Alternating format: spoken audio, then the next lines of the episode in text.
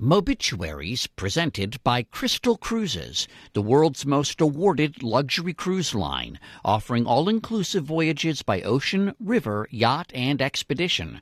Discover a world where luxury is personal. Visit crystalcruises.com today. President Carter is on the line. Hello. Mr. President, this is Mo Rocca. Thank you very, very much for speaking with me this morning. Well, it's good to talk to you. You got one of my favorite subjects. This isn't a prank call. I'm actually on the phone with President Jimmy Carter, and we're not talking about Habitat for Humanity or his Nobel Peace Prize. Um, what What are your fondest memories of your brother Billy? Uh, good humor and hard work. Back when Jimmy Carter was president, his younger brother Billy wasn't just known to insiders. He became the most famous person in our family. Ladies and gentlemen, I give you the first brother of America, Billy Carter. Uh, Billy, you are fantastic. You could make a career in show business, anything. Billy Carter became a bona fide celebrity. Mama still thinks I'm smart as one of her boys. Did you see Brother Billy this week? Brother Billy Carter is on the cover of Newsweek magazine holding a can of his new beer, Billy Beer. Yes, he even had his own beer, which I remember him plugging on TV. It's the best beer I've ever tasted, and I've tasted a lot.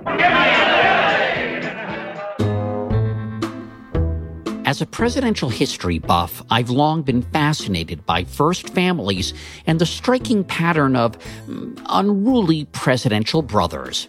They go way back to John Quincy Adams's brother Charles, who was described as a madman possessed by the devil. Ulysses S. Grant's brother Orvil got mixed up in a kickback scheme. And remember Roger Clinton? I have one of his CDs.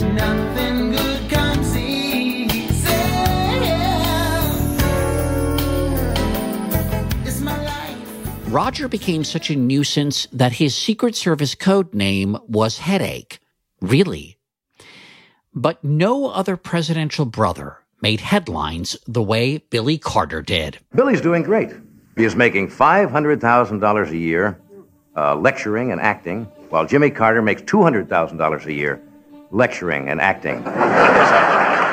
It was all in good old boy fun until the character became a caricature, getting mixed up in a truly bizarre international scandal and adding to the woes that would cost his brother re election. He started out as a national amusement. He's become a national liability. He was trying to be what the press had tried to turn him out to be a redneck brother. With the help of his family, we'll tell the story of the real Billy Carter. I'm the president's brother, right? I, I, I play it. To the hill? To the hill. From CBS Sunday Morning and Simon and Schuster, I'm Mo Rocca, and this is Mobituaries. This Mobit, Billy Carter. September 25th, 1988. Death of the first brother.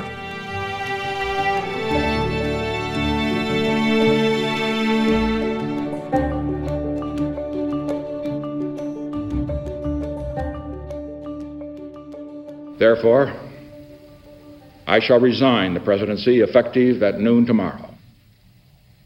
Vice President Ford will be sworn in as president at that hour in this office. 1976 was the first presidential election since the trauma of Watergate and Richard Nixon's resignation two years earlier. Vice President Gerald Ford had taken the reins, a kind of caretaker commander in chief, best remembered for this.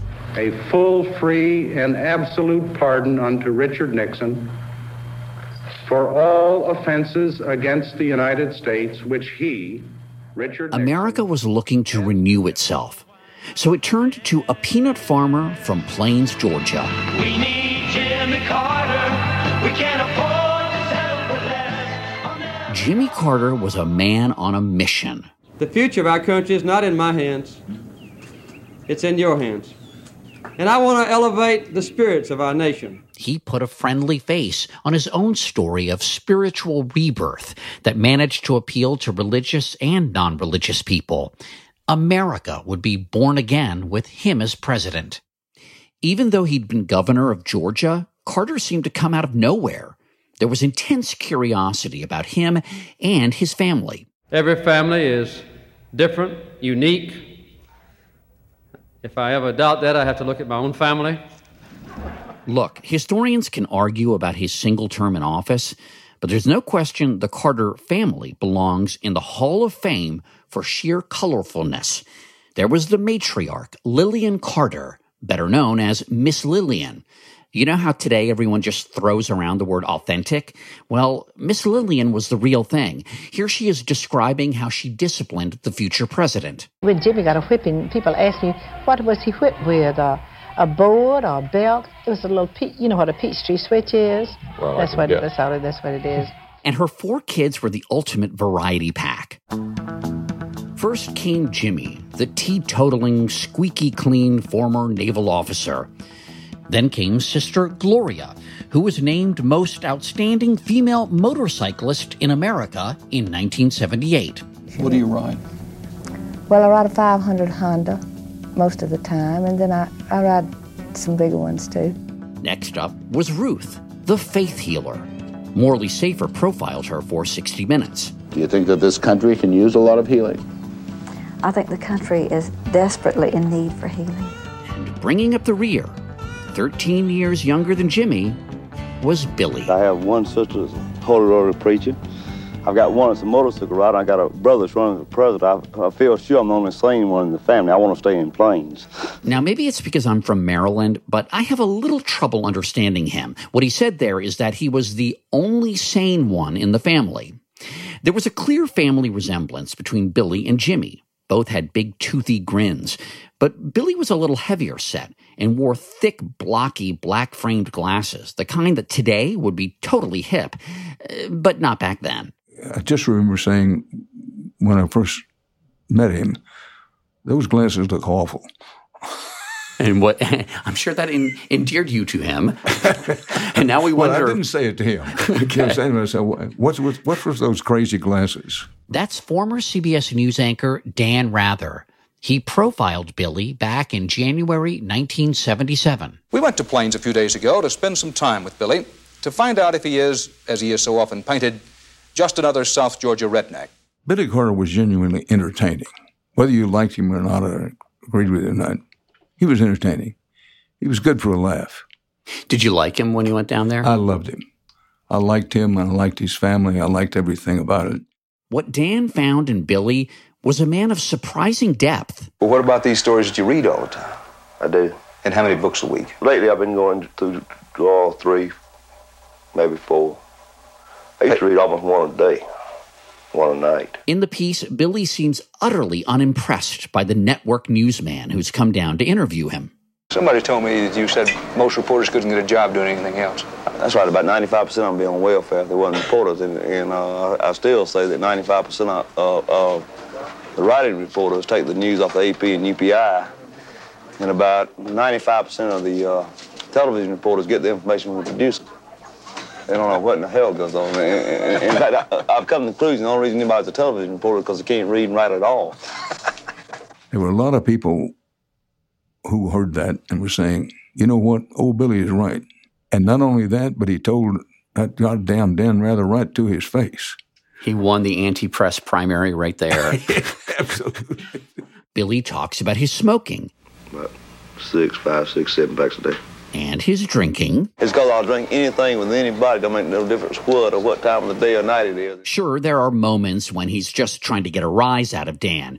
At one point, Billy claims that if his brother hadn't been running, he'd have voted for segregationist George Wallace. Yeah, I'm a, I'm a George Wallace Democrat. Now you're putting me on again. No. He's kin to my wife. You have to vote for kin folks.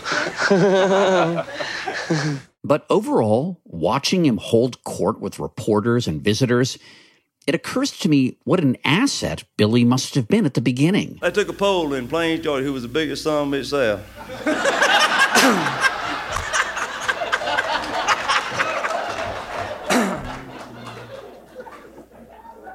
and I won hands down.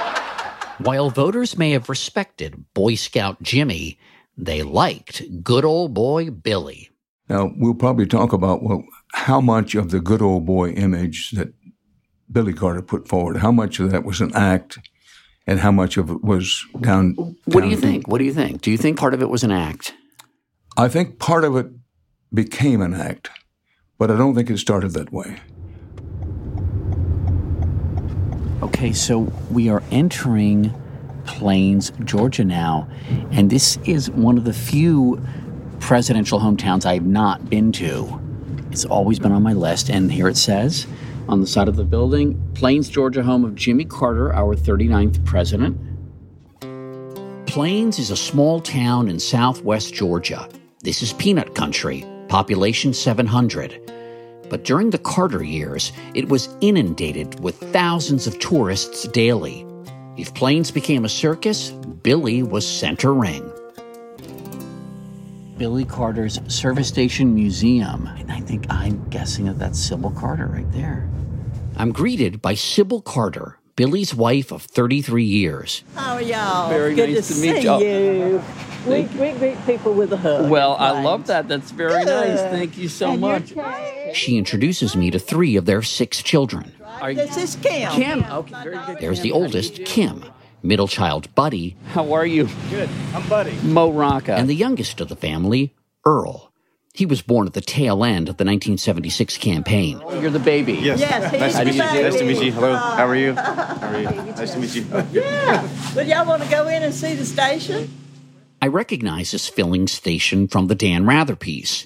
It was here that Billy parried with the press and talked it up with tourists. I feel like I've stepped back into the 1970s. And look at that Coke machine. If you knew the right combination, you could get beer out of it. Oh, is, is that right? Are Yeah. you are you serious? Oh. I'm serious. Billy loved beer so much that he did something unusual when he bought this station with Sybil back in 1972. Well, the story goes that Billy always wanted his own personal bar, and he sold beer. And that was as far as he could go, you know. So it was a bar and a filling station, Right, Which yeah. is which in and of itself is kind of a filling station, I guess, a bar. Today, it's a quaint little museum devoted to Billy. Um, there's a bust of Billy, all the magazine covers, at least two Newsweeks. Yeah, all the memorabilia is mine. I just realized that this may be the only First Brother museum. Probably so. There's a healthy quotient of kitsch here. The patchwork overalls Billy wore on Hee Haw. A suit jacket lined with what else? A picture of Billy. That's hideous. Well, but it cro- it's one of those things that it's so hideous it crosses over into being Oh, great. yeah, yes, right, right. And then there's this a letter from a six year old Billy to his older brother Jimmy. It says, uh, Dear Jimmy, I want to see you. How are you? I made all A's and B's.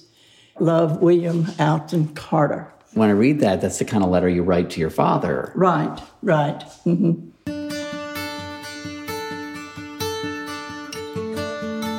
William Alton Carter was born on March 29, 1937. Tell me about Billy, your youngest child. He's 13 years younger than Jimmy, and uh, he didn't come along with the other children. He was a baby, and he was a little spoiled, maybe, but he was a good boy. That's Dan Rather speaking to Miss Lillian back in 1977. Jimmy says that I've always loved Billy the best. Maybe I did because we were so close. Was he a little bit of a mama's boy?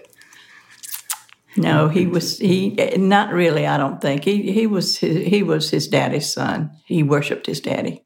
Billy's father, James Earl Carter Sr., was known as Mr. Earl. He ran the family peanut business.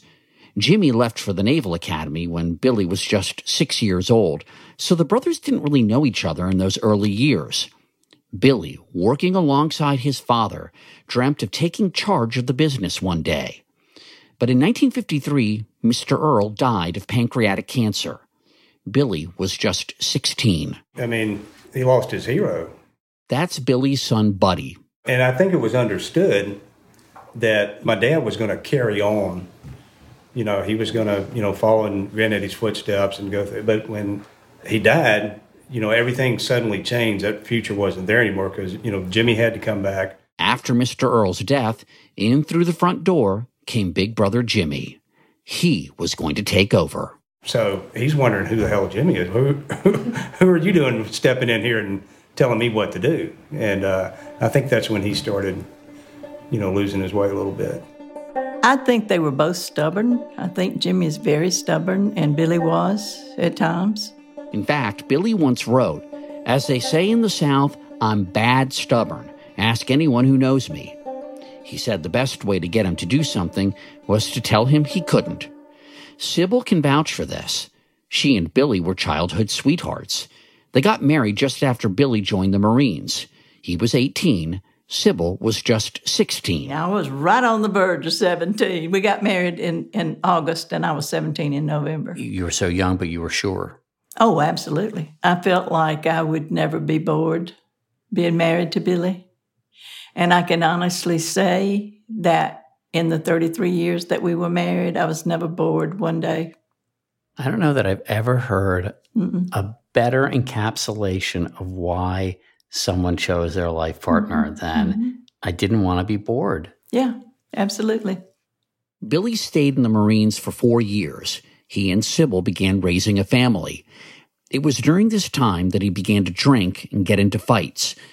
After his time in the service, he worked some odd jobs and even returned to the family warehouse for a brief time, where he clashed with Jimmy. He moved to Atlanta, where he enrolled in college, but dropped out. Then, in 1962, he got a call. Jimmy was entering local politics and needed help with the business. Billy was needed back in Plains. He packed up the family and headed home. We raise about, within 98 miles of here, uh, about 45% of the peanuts raised in the United States. Funny enough, Billy was allergic to peanuts, but not to hard work, as Buddy remembers. So my dad would go out, you know, 4.30 in the morning. He might be standing around the bed of a pickup truck with some farmer 30 miles down the road in the middle of the field, either drinking a cup of coffee or, you know, nipping from a half pint or something, you know, just depending. But he was out there. He could, he, he understood the farmers and he could talk to them a lot easier than, than my uncle could. He was uh, the hardest worker I ever saw, and he always was had a smile on his face. And do you think that that was one of the happiest times in his life when he came back and and was and was running the business? Well, he never did run the business. I actually I ran the business except except when I was going away from home, and uh, but he was he was very good at it. But I made the basic decisions still, and I was a senior partner. There's no doubt about that. By all accounts, this return to Plains was a more stable time for Billy and his family. It wouldn't be for long. My name is Jimmy Carter, and I'm running for president.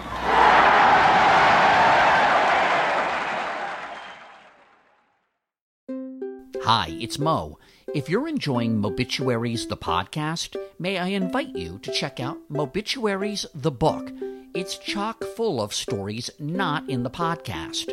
Celebrities who put their butts on the line, sports teams that threw in the towel for good, forgotten fashions, defunct diagnoses, presidential candidacies that cratered, whole countries that went kaput, and dragons. Yes, dragons. You see, people used to believe that dragons were real until. Just get the book. You can order Mobituaries, the book, from any online bookseller or stop by your local bookstore. And look for me when I come to your city. Tour information and lots more at mobituaries.com. You coming in? Come in, come in. I'm at the home of Sybil Carter, Billy's widow. It's just down the road from the service station and right next door to Jimmy and Rosalynn's presidential compound. Let me introduce you to my girls. All right. Hi, how do you do? On the right is Marley. The girls are Jana, Marley, and Mandy.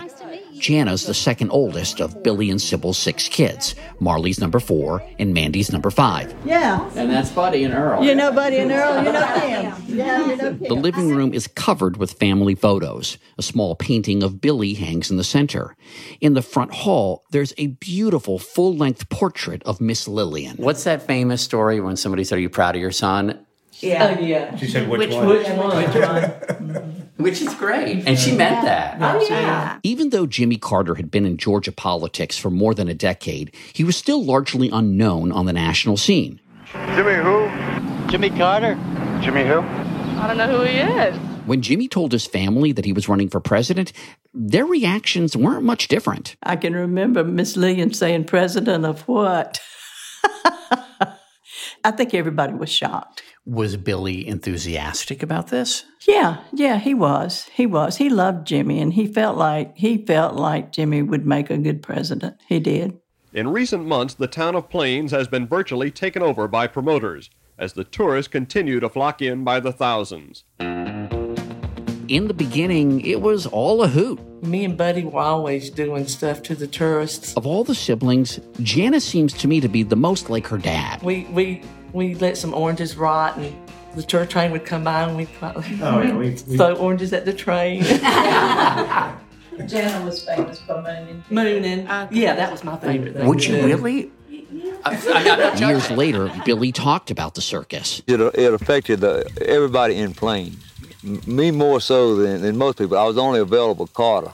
You know, I, I couldn't go in and drink a beer or walk downtown without having 400 pictures taken, which I enjoyed part of. Sometimes I wanted it, sometimes I didn't want it, you know. People have no idea how being the president affects the rest of your family. I mean, it was just, you know, and it was fun for a while, but But it's funny when you think about what it would be like today. Oh, with yeah. social oh, media. I always think we would have a reality show if And I- Eddie was still living. Our next point of interest will be the home of Billy Carter. It's the gray house on the left with the basketball goal in the yard.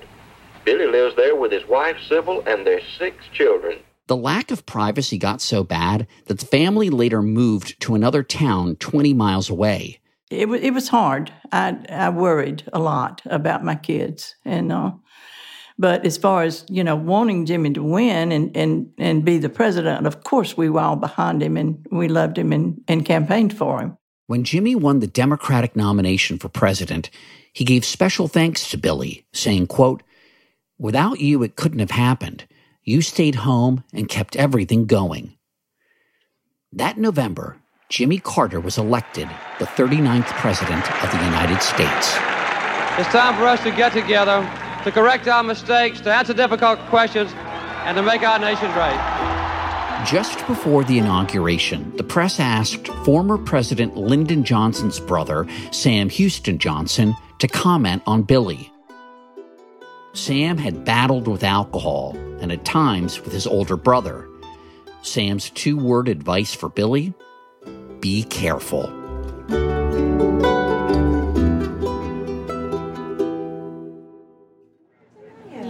Oh, oh, oh, my word. Wow. I'm watching Billy's kids as they watch themselves in that 1977 Dan Rather piece. When the Farrah Fawcett one comes up, that's me. Oh, look at me. I look the. The girls are shrieking at their 1970s hairdos, or in the case of Baby Earl, lack of hair. I've never seen me move as a baby. That's crazy, man. But mostly they're transfixed by their dad. I had to keep from crying because I, I Yeah. it's Right. sad I've seeing seen my Daddy dad. talk. It, it does make me a little bit emotional It- yeah, see him on It's hard camera. to see. By the time of that interview, just weeks before Jimmy entered the White House, Billy was already a household name and surprisingly self aware. You said to me yesterday that you thought you might have created a Frankenstein monster. What do you mean by that? I think I may have, with my, uh, I won't say act, but with my redneck uh, pose, I, I don't know what to do with it now. You saw the crowd, uh, well, you saw the crowds yesterday. I think I pushed a little bit too far. He was trying to be what the press had tried to turn him out to be a redneck brother. And he would play to that. And he would he would tell outlandish stories just to see what the press would do. So he was smart as a whip. And, and they, the press made Daddy look stupid. He was not stupid. That, I couldn't stand that. But Jana, you hated the you hated the assumptions that people made. Yes. hmm Now that really was fake news back then. I don't know about now. Dan Rather wouldn't call the story that he did fake news, but he concedes that it was a bit more entertainment than news. Well, I, I thought the piece turned out very well, I do think we got the essence of Billy Carter in the piece. Uh, did we play some to the caricature? I'm sorry to say, yes. Boy, it's hard, right, not to indulge that because the audience wants it. You know that people watching at home wanted to hear him be a little bit of a redneck. And he knew that as well. Dan pointed out something else about Billy that's less funny. But his eyes darted a bit. That's interesting. Why do you, what do you think that was about? I think it spoke to his sense of vulnerability and lack of confidence. As somebody who has worn glasses that are much thicker than the ones I wear now, I really mean this, you kind of hide behind them. I never had thought of that. Billy admitted that he'd been a shy kid due to a stutter, something that would return from time to time when he was uncomfortable. He also had this nervous laugh, really more of a giggle. Well, good. No question. I'll sit down. What was your dad's sense of humor like at home? Depending. When he came home, we literally used to look out the window Yeah. to see the expression on his face because we, we knew when he was in one of his moods or not. When he was in a bad mood, we'd scattered. But when you said the moods, did that depend on, on drinking or Yeah. just Yeah. okay? This is the first sense I'm getting from the kids that their father's drinking was a problem. And when their uncle became president, it only got worse. When Jimmy Carter went into the White House, the peanut business went into a blind trust run by a lawyer in Atlanta. When Billy tried to buy the business, he was turned down, and so he quit altogether. And so, in place of peanuts, he made a career out of being Billy Carter. He upgraded his look to leisure suits, traded in his black rimmed glasses for wireframe aviators, and got himself a Nashville based agent named Tandy Rice. I think everybody I know, including you, has a little Billy Carter in him. Soon enough, the president's kid brother was raking it in. The president's brother, Billy Carter, will get another $10,000 fee a week from tomorrow. He'll play on Billy's Redneck Power softball team, attend a barn dance, and just generally be himself, apparently. He appeared at mall openings. He judged, and of course participated in, an international belly flop contest. And no matter the venue, Billy always had a drink in his hand. Billy Carter, I think you're wonderful. Thank you, ma'am. I tell you, wait, wait. That socialite celebrity, Zsa Zsa Gabor, she gushed over Billy when they appeared together with Sybil on the Merv Griffin show for a segment on marriage. Vidal Sassoon was also there. Quick aside, I first learned the word pizzazz while watching Sassoon's daytime TV show. Here's my favorite part of the Merv Griffin appearance. I am dying to once see a peanut farm. The peanut grows on a tree, or where does it grow? Oh. I don't know. Gee, I never thought of that either. Flatbed Annie and Sweetie Pie. Billy showed off his range, playing a rare dramatic role in the TV movie Flatbed Annie and Sweetie Pie. I'm sorry to tell you, Miss LaRosa, Jack's in the hospital in Los Angeles. He's been in an accident, right? A hijacking or something. Oh. There were stunts, like a tennis tournament with Bobby Riggs and Chris Evert. Tell you the truth, I have never held a tennis racket in my hand in my life. The former president sums up this period. But yeah, he would do almost anything with famous people uh, in order to get publicity for himself, and, and he just had a good time. He was on Hee Haw also. I know. He's learned how to get milk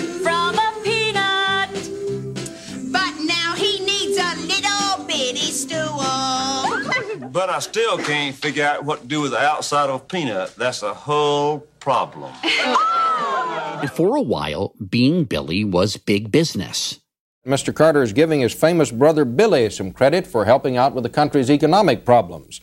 He says that Billy has pretty well put the beer industry back on its feet. Yes, Billy Beer, perhaps the strangest and yet most on brand manifestation of the Billy phenomenon. Hey, that Billy Carter ought to know what a great beer tastes like. he had this Billy beer brewed specially for him. Billy? That's a commercial for Billy Beer. It had a pretty great tagline. It's the best beer I've ever tasted, and I've tasted a lot. The white, blue, and orange cans have become something of a collector's item. Just ask Homer Simpson. Ah, we elected the wrong Carter. Since Billy had become synonymous with beer drinking, it seemed only natural to pair the two. Falls City Beer, based in Louisville, convinced Billy to lend his name to his own personally selected specialty brew. God awful stuff. Yeah, right. Oh my gosh. Dan Rather remembers Billy Beer. Terrible stuff. I have very vivid memories of trying to get down that Billy beer. Jeez. Mm, he wasn't a fan. He tried to get the dogs to drink it. That told you told me something when the dogs wouldn't drink it. Billy himself later admitted that it was the worst stuff he'd ever tasted, and that you had to be an alcoholic to drink it. By this time, beer wasn't even his drink of choice. He'd moved on to vodka and whiskey. The beer venture was short lived. Sales flatlined, the brewery went bust, and Billy's reputation began to sour. He he went from being, you know, the funny, you know, down to earth, blue collar brother of the president to being some kind of villain. And Billy became more than a mere nuisance for Jimmy. More on that in a minute. But first, an installment of Black Sheep Brother Trivia. Sibling scandals seem to come with the territory of being president, especially when money comes into play. Meet Donald Nixon, younger brother to Richard Nixon. Back in the 50s, he had a chain of restaurants featuring a Nixon burger. During Richard Nixon's 1960 run for the White House, an unsavory loan that Donald had received from billionaire Howard Hughes came to light. Nixon lost the election. Hello. Your brother, Mr. President. Thank you. When Richard Nixon finally made it to the White House, his little brother was still at it. Just listen to Don try to pitch the president on a new water filtration project. Uh, just a breakthrough that is uh, this man. I happen to be the guy, one of them that found this fellow. A couple of friends. One one fellow's a big supporter. Right. Ray Ray Mur- uh, Murphy, a wealthy fellow, Uh-huh. always supported heavily. To me, it's less about what Don is saying and more about the president's tense, uh huh, uh huh.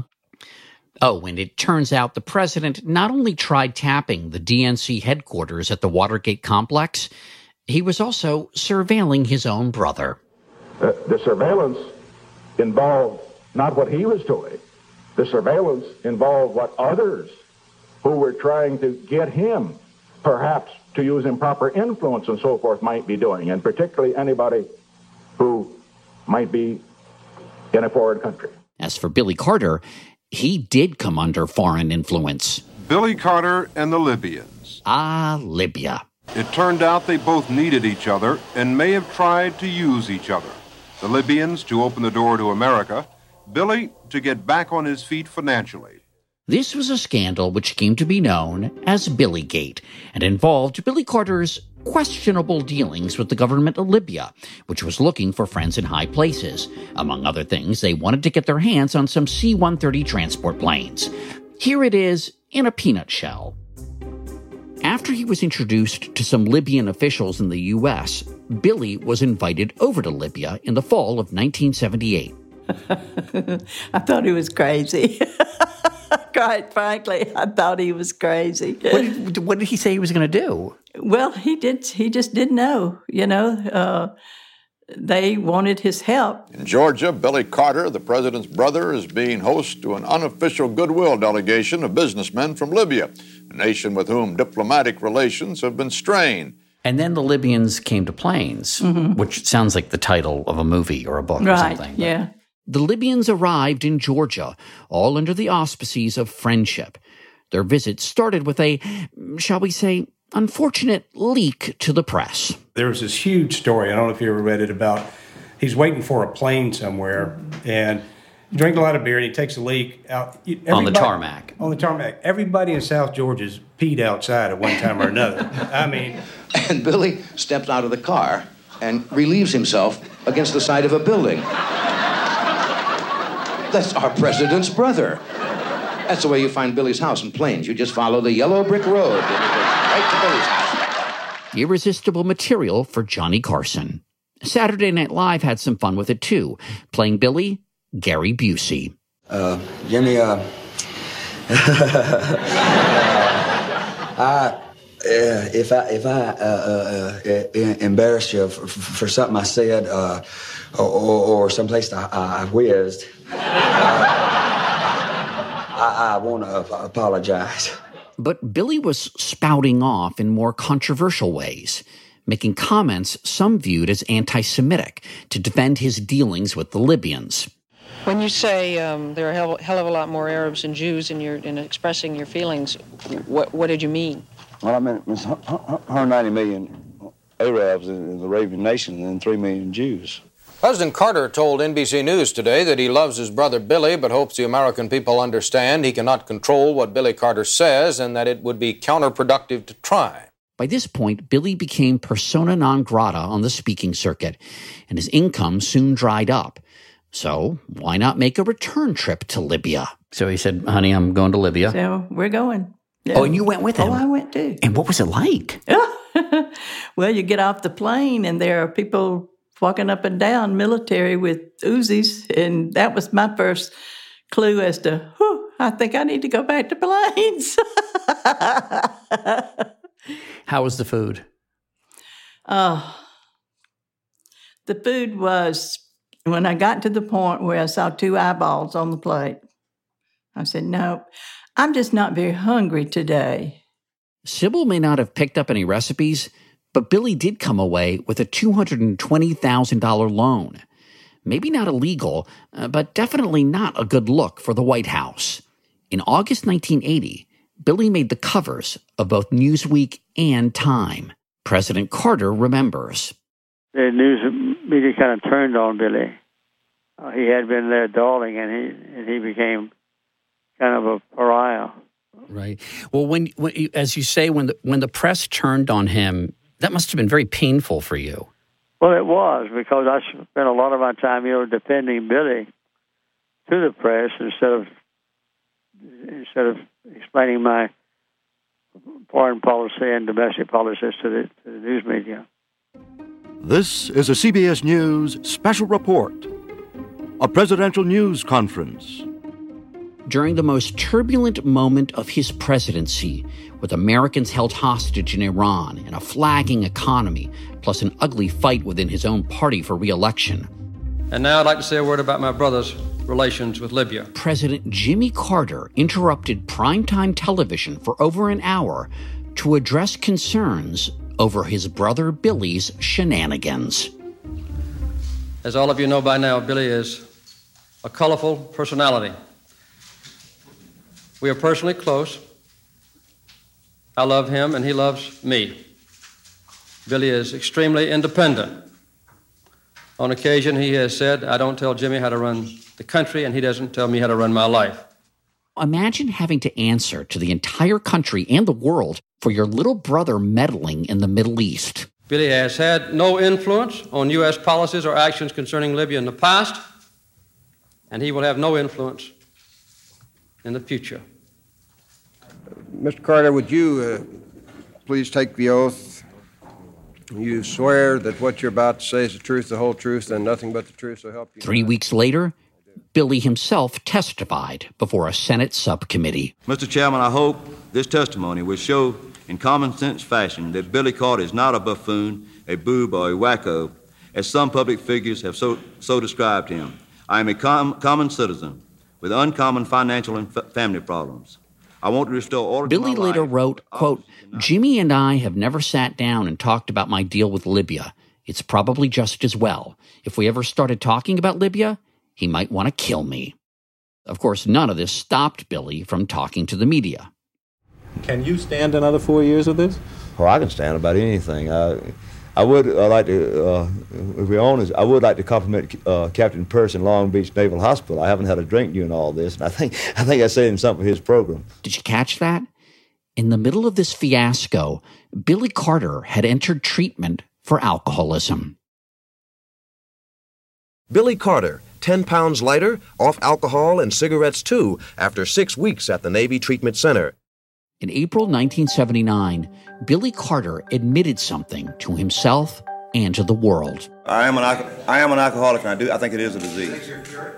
I, an alcoholic is never cured. I'm cured as long as I don't take a drink. Once I take a drink, I'm not cured any longer. Billy said he was drinking half a gallon of vodka a day before he quit. He was drinking to the point where he was bloated, and the only thing he could hold on his stomach was buttermilk. Sybil remembers their doctor friend telling Billy that he would die if he continued to drink. Soon after, he turned and he looked at the children and he said, Oh, I want you to know that I'm an alcoholic. And um, I have to go away because I have to do something about this. And the kids looked at him and said, Daddy, are you just realizing this? We've known it for a long time. It's at this point I look back at all those TV appearances and see Billy in a different light. He had a serious problem, and it was as plain as day. Here's Billy's daughter, Kim. Did I get a kick out of seeing him drunk somewhere? No. I mean, that, that was bad. Daddy was drinking all the time when the four of us were growing up. Mandy doesn't remember I don't, I don't, much of that at all. Earl doesn't remember it at all. Mandy was just a young girl at the time, and Earl is so much younger, he only remembers a sober Billy. But you, it's different for you. It's different for me. I didn't know him when he was an alcoholic. He got sober in March 79. So I knew him after that, and he was totally, I grew up differently than they did. And then Earl catches me off guard with something very personal. The strangest thing is, I'm a recovering alcoholic, and being in AA meetings, and uh, people will come in and not know. I don't tell people who I am, who I'm related to. People will bring my dad up, saying if they saw him on TV and if he got sober, then I can too. Somebody will bring him up as an example mm-hmm. to aspire to, Absolutely. and not knowing that not you knowing. are his son. My father is alive and well within the AA community. Billy stayed sober for the rest of his life. He said he could do it because he was bad stubborn. For years, Billy and Sybil toured the country, speaking openly about alcoholism and its effect on families. He would later write, Who's some good old boy redneck going to relate to when he winds up in jail drunk and can't remember what he did to get there? Elizabeth Taylor, Betty Ford, a psychiatrist, or me? If he were alive today, I think that would be the first thing that would he would he would bring up about the good he's done in his life. You know, helping other people through alcoholism. Jimmy Carter ended up getting walloped by Ronald Reagan in the general election of 1980. He and Mondale won just six states plus the District of Columbia. No one today blames Billy for the loss, but he certainly didn't help. Jimmy then began his distinguished post presidency as Billy faded from the headlines.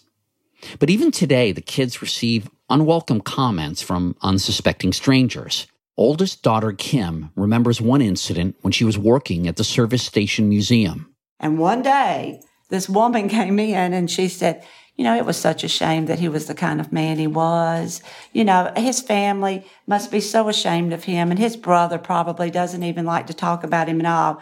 Well, I popped my big old butt up and I went to the door and I said, ma'am, you, no, ma'am. I said, Billy Carter's family is very proud of him, and his brother loved him and still does. Well, how do you know? And I said, Because I'm his daughter. He was my daddy. Are you sure?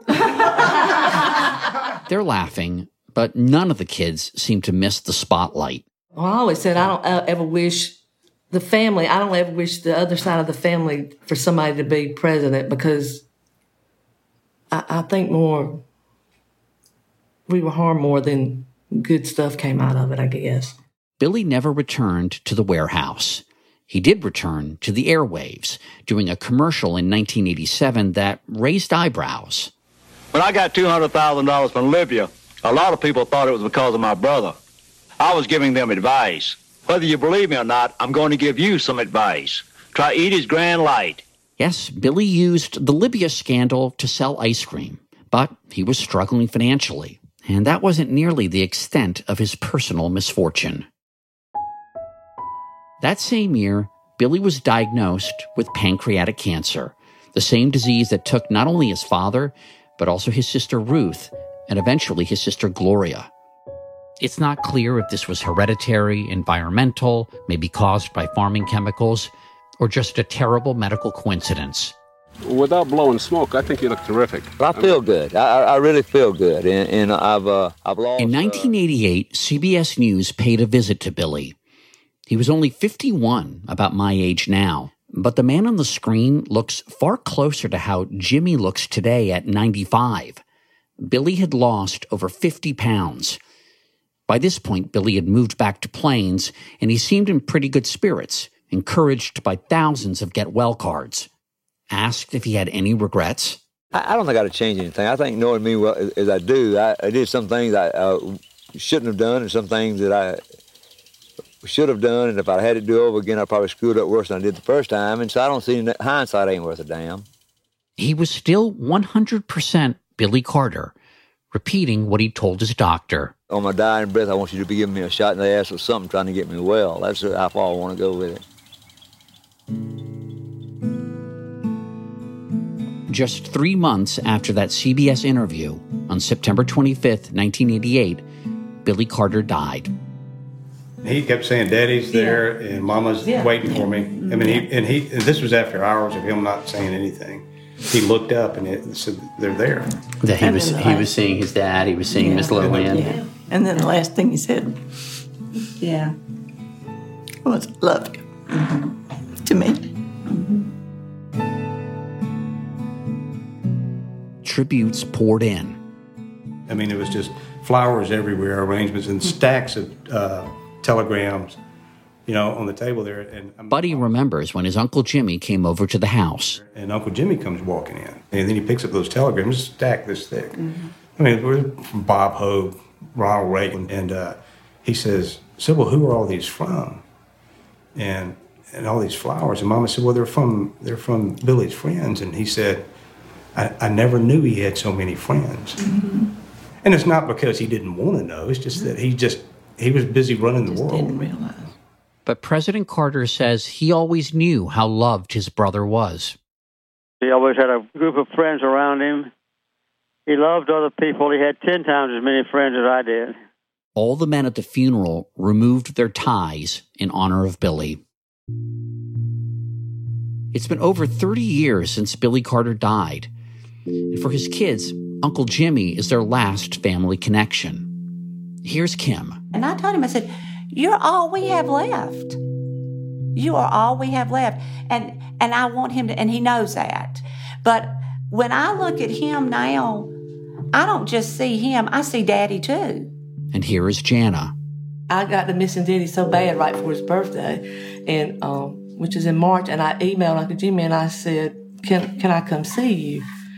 And he said, What's the matter? I said, Well, nothing. I just want to come talk to you. So a couple of days I went and he said, What's the matter? Do you need something, Jana? And I said, No, sir. I said, I, I just want to talk about Daddy. I just miss him. And, and we sat there and talked about him. You know, when he was a little boy. And it just made me feel so much. And I told him the same thing. I said, You're all we have left as far as Daddy goes. But you know, he said, Jenny, you come up here anytime you want to, and we'll talk about your daddy. We'll talk about anything you want. You went up just to talk to him about your, your yeah. about your, your and it father. made me feel a lot better. yeah. When presidents leave office, they get libraries and museums, and eventually memorials. Presidential siblings don't get any of that. Okay, Billy does have that service station museum, which I highly recommend. I'm Thank so glad y'all came. for, um, We've enjoyed everything. It was really good to talk about Daddy and just made us feel good. At the end of my visit, Billy's daughter Jana told me that nobody had ever really asked her about her father before. She thinks maybe people were just scared. She thanked me for coming down. I'm grateful to her and her siblings and Sybil for telling me about their lives and about the man behind the caricature.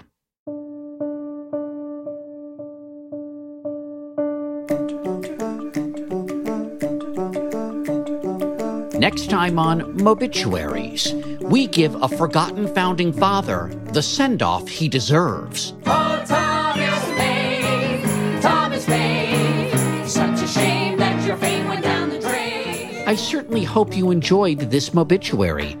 If you would, please rate and review our podcast. You can also follow Mobituaries on Facebook and Instagram, and you can follow me, Mo Rocca, on Twitter at Mo Rocca. For more great content about Billy Carter, please visit mobituaries.com. You can subscribe to Mobituaries wherever you get your podcasts. This episode of Mobituaries was produced by Megan Marcus. Our team of producers also includes Harry Wood and me, Mo Rocca. It was edited by Harry Wood and engineered by Dan Dzula. Indispensable support from Kate McAuliffe, Genia Stanesky, Lucy Kirk, Shoshi Cement, Alberto Robina, Jason Sacca, Richard Rohrer, and everyone at CBS News Radio. Special thanks to Jonathan Alter, WTTW, the Carter Center, and of course, the Carter family for their hospitality. Our theme music is written by Daniel Hart, and as always, undying thanks to Rand Morrison and John Karp, without whom Mobituaries couldn't live.